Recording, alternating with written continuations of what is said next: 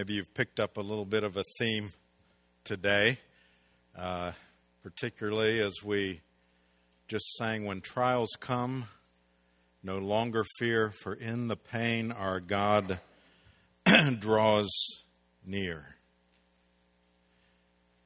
Some of you, I know, are going through some very difficult trials. Some of you have been through some difficult trials in recent years. And maybe, maybe you're seeing a little bit of, of light after having been in the middle of those trials. And I have to say, some of you are going to enter into trials. Because that's what happens in this life as we live in a fallen world. I wish I could tell you otherwise. At least part of me wishes that. And yet, today, we're going to see where, where does God fit into all of this?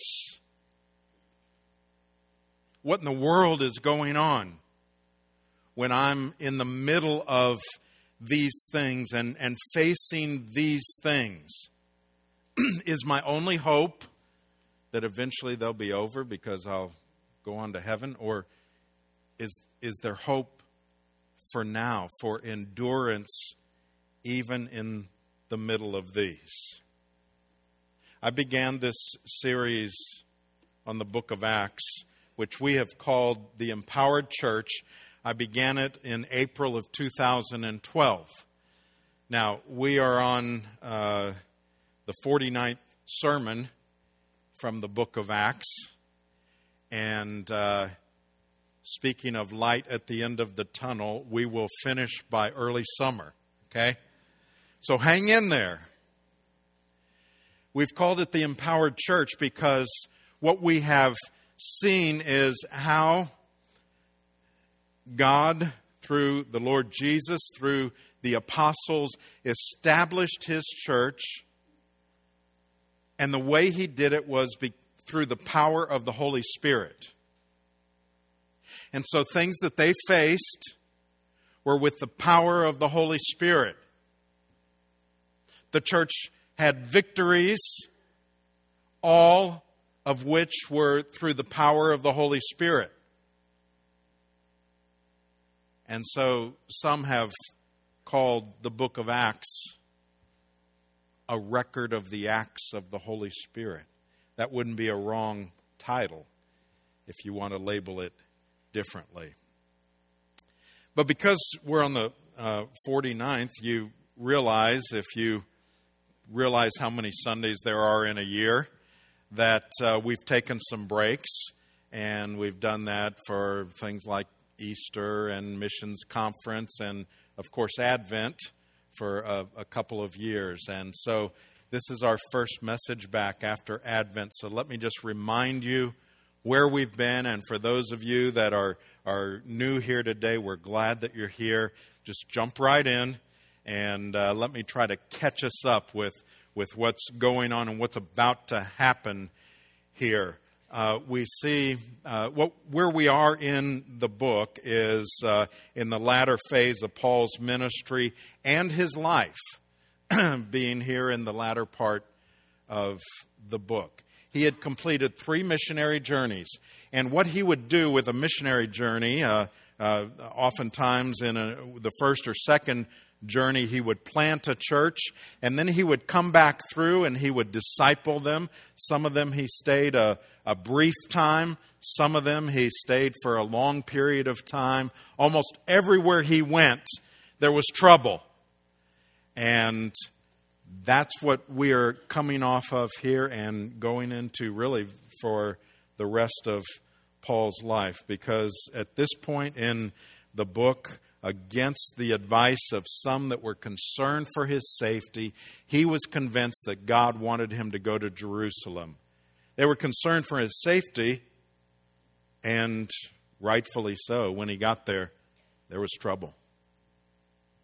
He spoke to crowds of people, and especially those religious type people. He shared the gospel with them. At one point, there's a near uh, riot. He is uh, seized, and it's only the uh, Roman soldiers that come in and they save him. And then he says, Can I address these people? And he addresses them. Uh, he shows basically that uh, you know he's an educated Jew and so on as he addresses them. Uh, but then he mentions the Gentiles and God's plan for the Gentiles, and they didn't like that. And so a, a big controversy uh, comes again, and I don't know if I can think of a, a, you know, it's the Pharisees and the Sadducees, and they're they're about to come to blows. I can't, in my mind, think of maybe a sillier sight than a bunch of religious old men, you know, about to get really mad uh, and and fight with one another. And so what happens is he's plucked out of that situation and for his own safety put in prison. And then we pick up with verse 11 of Acts 23.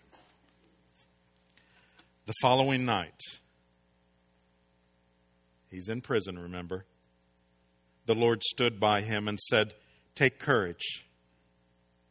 For as you have testified to the facts about me in Jerusalem, so you must also testify also in Rome. Now, I don't know about your Bibles. Mine has uh, that in red letters. Now, I want to tell you, red letters were not inspired by God when it was written in the Hebrew Aramaic. There weren't red letters, and in the Greek, there weren't red letters, and so on. But uh, Uh, what, the reason they have red letters is to indicate that these are the words of Jesus. And that's accurate. So here he is in, in a prison cell, and this is how we ended our last message before we went into Advent. And he had actually messed up. He had disrespected the high priest and kind of apologized for it. You may remember that. So he may have been wondering, well, what's what's going to happen now? What's the Lord going to do with a you know somebody like me who messes up like that? And it says the Lord stood by him and told him this. Verse 12. When it was day, the Jews made a plot and bound themselves by an oath neither to eat nor drink till they had killed Paul. There were more than 40 who made this conspiracy. They went to the chief priests and elders and said, We've strictly bound ourselves by an oath to taste no food till we have killed Paul. Now, therefore, you, along with the council, give notice to the tribune to bring him down to you as though you were going to determine his case more exactly. And we're ready to kill him before he comes near. Now, the son of Paul's sister, that's going to be his nephew, heard of their ambush. So he went and entered the barracks and told Paul. Paul called one of the centurions and said, Take this young man to the tribune, for he has something to tell him. So he took him and brought him to the tribune and said, Paul, the prisoner, called me and asked me to bring this young man to you as he has something to say to you.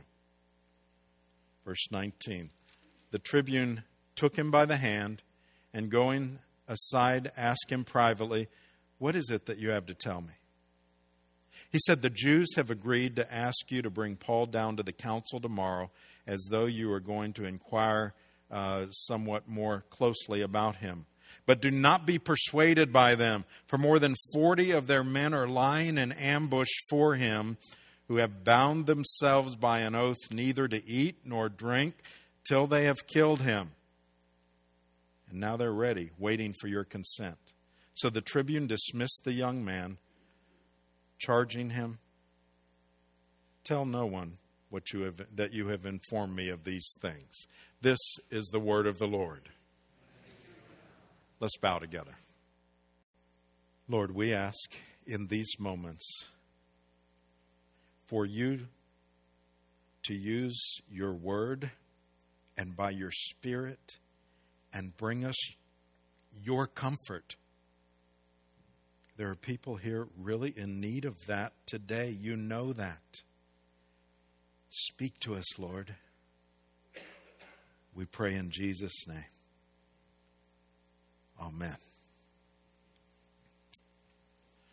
So we have Paul in the middle of a trial. If you didn't follow exactly what was going on, don't worry. We're going to go back and and uh, look at it and try to try to discern what was going on in the foreground and also in in the background. Uh, here's where I want us to start, though, and that is really with the last verse of the previous passage that we had dealt with, and that is verse 11. The following night, the Lord stood by him and said, Take courage, for as you've testified to the facts about me in Jerusalem, so you must testify also in Rome. Here's what we need to know. Sometimes, even in the middle of trials, sometimes God speaks loudly. And that's what he did here. He, he stood by Paul. This is huge. Here he is uh, in, in, in prison, wondering, what's my fate? Where are things going from here? And it says very simply, the Lord stood by him. And then he had the message for him. Now look closely at that verse. He doesn't say, I'm hoping you'll go to Rome, or you ought to go to Rome. I wish you'd go to Rome. He says, You must testify also in Rome. Now, that word is used elsewhere. It's used elsewhere in uh, the book of Acts. And where it is used, it is this is what is going to happen. It's not a you really got to you really really got to do that. It's saying this is actually what's going to take place. Uh, over in um, you can see it in, in 1921, but also 27 verse 24 it says, uh, and he said, Do not be afraid, Paul. You must stand before Caesar. Here he's in another trial. We'll see that later on. But look what it did for his faith. Verse 25. So take heart, men, for I have faith in God that it will be exactly as I have been told. He understood that when uh, the, the king of the universe says to you, it, this must take place, that it's actually going to take place. So if he was wondering, is he ever going to make it out of that jail cell that night? It was answered right there. God was speaking loudly to him. Now, I have to tell you this that's a rare thing. Sorry. I know, I know some of you were thinking, okay, well, if God would just speak loudly to me, I would know exactly what to do and how to handle. And if He would just say, you must do this, then I would know what direction to go. Of course. One of the things we are ignoring when we, when we say that is we are ignoring that God has already spoken loudly to us. That's how we understand the Word of God. That He has spoken and He not only spoke, He preserved it for us so that we could hear Him again and again and again. So we've got to start there. You might say, well, you know what? Yeah, okay, yeah, I get that. But, you know, reading the Bible, that doesn't tell me where I need to go to college. That doesn't tell me which job I need to take. That doesn't tell me who I'm supposed to marry. Again, here's the problem with looking at it in that way. I heard heard someone say, you know, God has revealed to us 90% of his will. We can understand it because of the, the Bible. But we spend all of our time trying to figure out the 10% that is his secret will. Dwelling upon that which we, we don't necessarily have those specific answers to. So here's the thing here's how he has spoken loudly. in all of those areas that I've just told you, and in any area that you have, have to face, he's given us parameters. He has told us his will. He has told us the things we ought to pursue and the things we ought not to pursue. And so that's where we begin.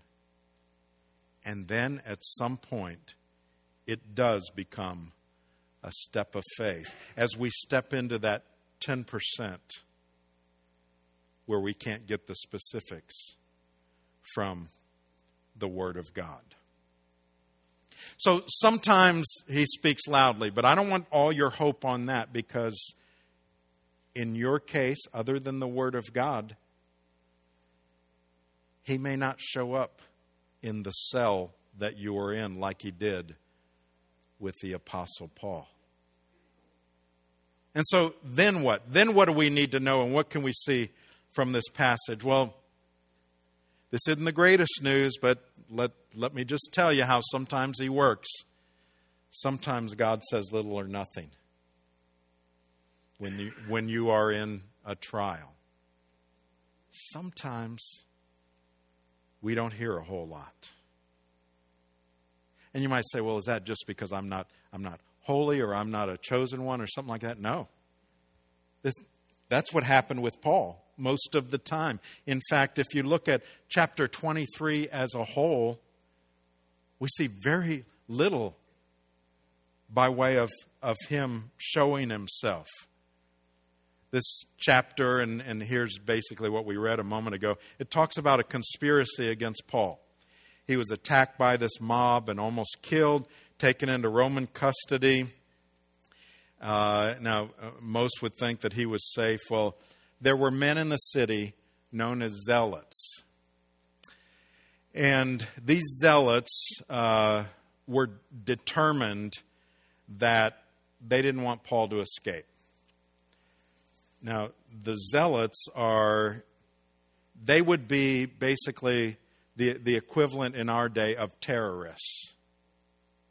Because they would do anything to get their way. In, in their day, they were trying to shake off Roman rule. And so basically, you've got this uh, terrorist cell there in Jerusalem of 40 who got together and they said, okay, we, we got to get rid of Paul. And they took a vow. And they said, okay, let's not eat or drink until we kill Paul. By the way, that wasn't a very smart vow. Be careful with your vows, okay? because, so far as I know, they're still not eating or drinking, okay? In fact, I'm pretty sure they're not eating or drinking at this point. All right, so here's, here's what happened. Uh, verse 14 they went to the chief priests and elders and said, We have strictly bound ourselves by an oath to taste no food till we have killed Paul. Now, therefore, along with the council, give notice to the tribune to bring him down to you as though you were going to determine his case more exactly. And we're ready to kill him. Now, look what happened here. This, this is almost, it's almost thrown in from where'd this come from? Verse 16. Now the son of Paul's sister heard of their ambush, so he went and entered the barracks and told Paul. Now, I'm telling you this for one reason. So Paul hears about the assassination. That he's, you know, there are these 40 zealots who were fearsome people. He knew that. And they have vowed that they're going to kill him, and he gets told about it. He knows about that. What do you think Paul might have thought? What could have been his reaction? Could he have been disappointed at that point and said, Oh, no, not, how's this going to work? Maybe he would have thought, you know what, this would be a, a, good time for Jesus to come back into my cell and tell me it's going to be okay and we're going to we're going to go all the way to Rome.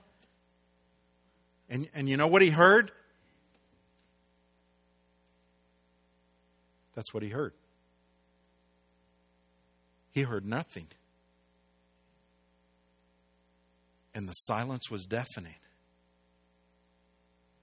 The Apostle Paul, at this point, heard nothing from God. Where was his God? Where was his comfort? Where were the words to comfort him? Now, that's not new. You might say, well, maybe Paul is being punished at this point. No, that's not a new experience among God's people. All you got to do is look in the Psalms. I'll just, I'll just give you one example in Psalm 13. Here's what the psalmist says How long, O Lord? Will you forget me forever? How long will you hide your face from me? How long must I take counsel in my soul and have sorrow in my heart all the day? How long shall my enemy be exalted over me? You know, he's saying, they're winning. What's going on here, Lord?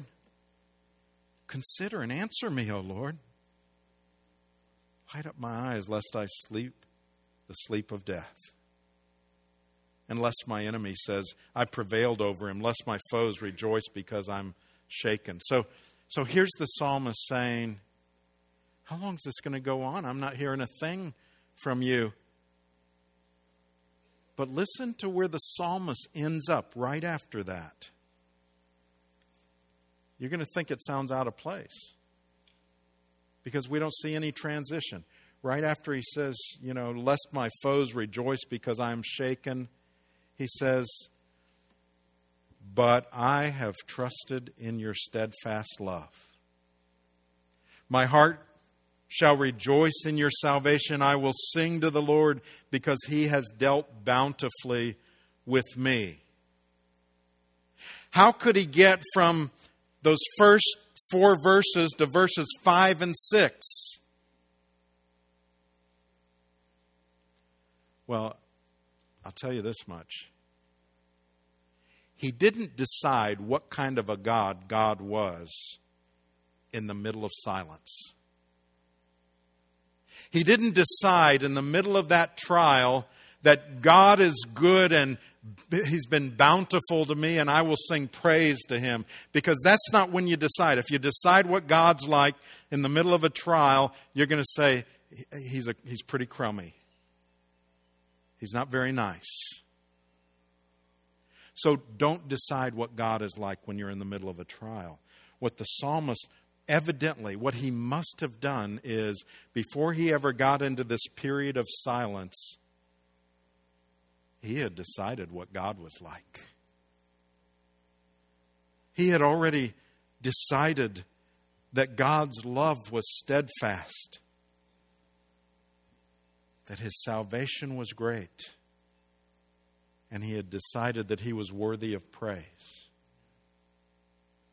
But he had done that before he got into this time of silence. So, you, if you're at that point, what are we to think when we hear nothing?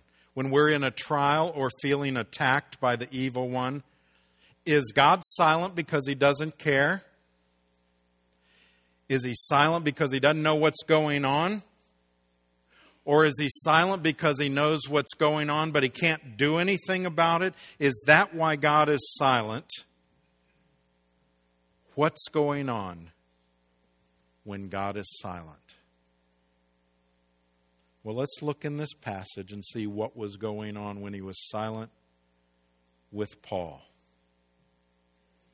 And you see the third point in the outline. Always, God is working. Okay? You can't always hear Him working. And He's not always going to say, I'm working. But always, God is working. Look at this passage. We see Paul's nephew, verse 16. Now, the son of Paul's sister heard of their ambush, so he went and entered the barracks and told Paul, What? Who is this guy? And where'd he come from? We, we know hardly anything about Paul's family. And yet, here all of a sudden, we, we don't hear anything about his sister, you know, his, his nephew or anything like that. And, and now here, there's a plot going on, and this nephew that we know nothing about is close enough. Either he was in the meeting or he was close enough to hear all about this plot that was going on. How did that happen? Wasn't that Paul's lucky day? You know what? To believe that was Paul's lucky day takes more faith than to believe that there's one who is there working and who has a plan. And when he says this must take place, it's going to take place. So, God, and we can speculate all day about how this nephew got there. There, there are some very good human reasons for him being there. He might have been studying and, uh, you know, there in Jerusalem to be around the religious people, any of those things. But you know what? It doesn't really matter because the bottom line is God wanted him there and God put him there. And you know what? We don't even know if he was a believer. That's even more encouraging to me that God's will shall be done, and He will use whatever and whoever He wants to get it done. So here we have this nephew who tells Paul, Paul says, Well, I, you know, maybe if I tell the soldiers and uh, something, and, and so the plot comes out. The soldiers I don't know why, other than God, you know, he must go to Rome. Soldier didn't know that. But they had determined we don't, we don't want him assassinated here in our city on our watch. And here's what we know God was at work. And he can use individuals to accomplish his work, even when those individuals don't know they're being used by God. Look what else he uses. He uses the government. What? Paul finds out about the plot. He asks the guard to take his nephew to the commander.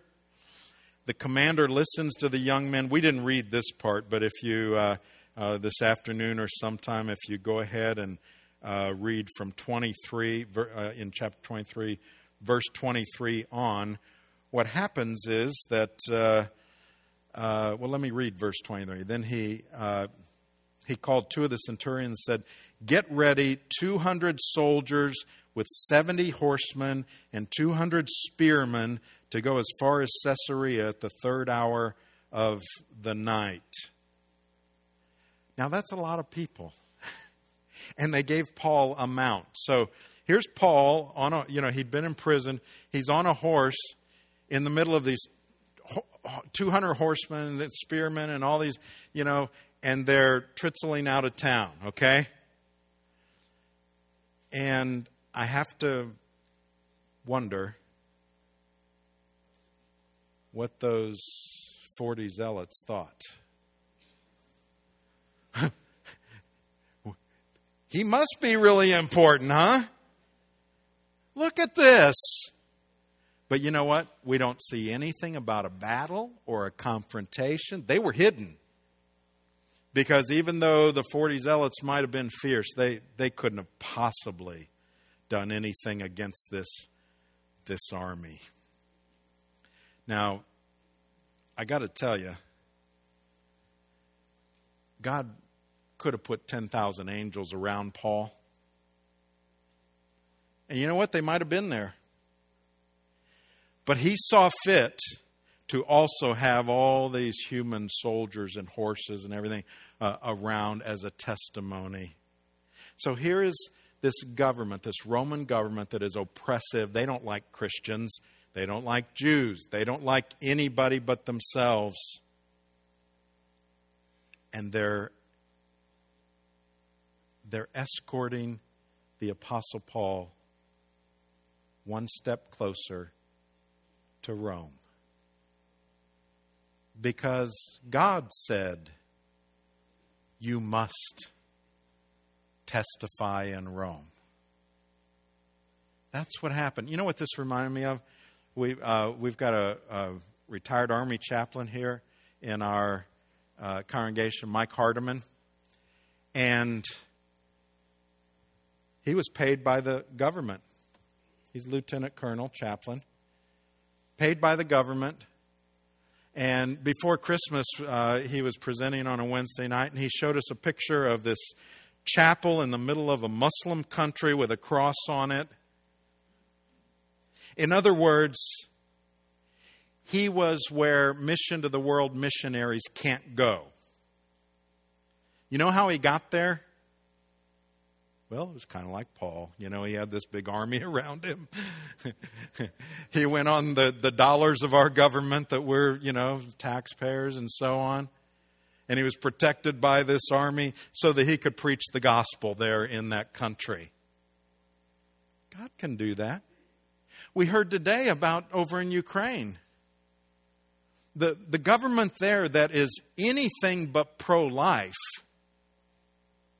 they are far from that. And yet, they permit that message in the public universities and public schools. Why do you think that is? Because God can use governments too. He can use whoever He wants, and He's at work.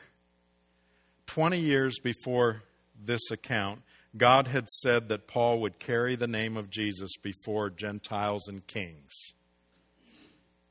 We saw that earlier in the book of Acts. Up until this point, he had not had the opportunity to carry it before Gentiles and kings in the same way. Now he was a prisoner and he was about to testify to some kings. See, that's not the way we would have planned it, is it? But his plan is always better. Going to prison, I'm sure the Christian said, oh, well, that's the end of Paul's ministry. We're about to see him five years in prison, and it's during that time that he's going to be talking to the kings and testifying for Christ. Here's some principles God often works in the background. When you don't hear or see God, it doesn't mean that He's not working. And when you don't hear God, you have to remember what He's already said. Remember, He said to Paul, Take courage, take courage I'm going to use you. Maybe you're at the point of not hearing God. Maybe you're going through some dark times. Sometimes during those times, it's even hard to remember what we do know about what he's already said. I want to remind you of a few of those. Let's bow our heads and let me let you listen to what God has said.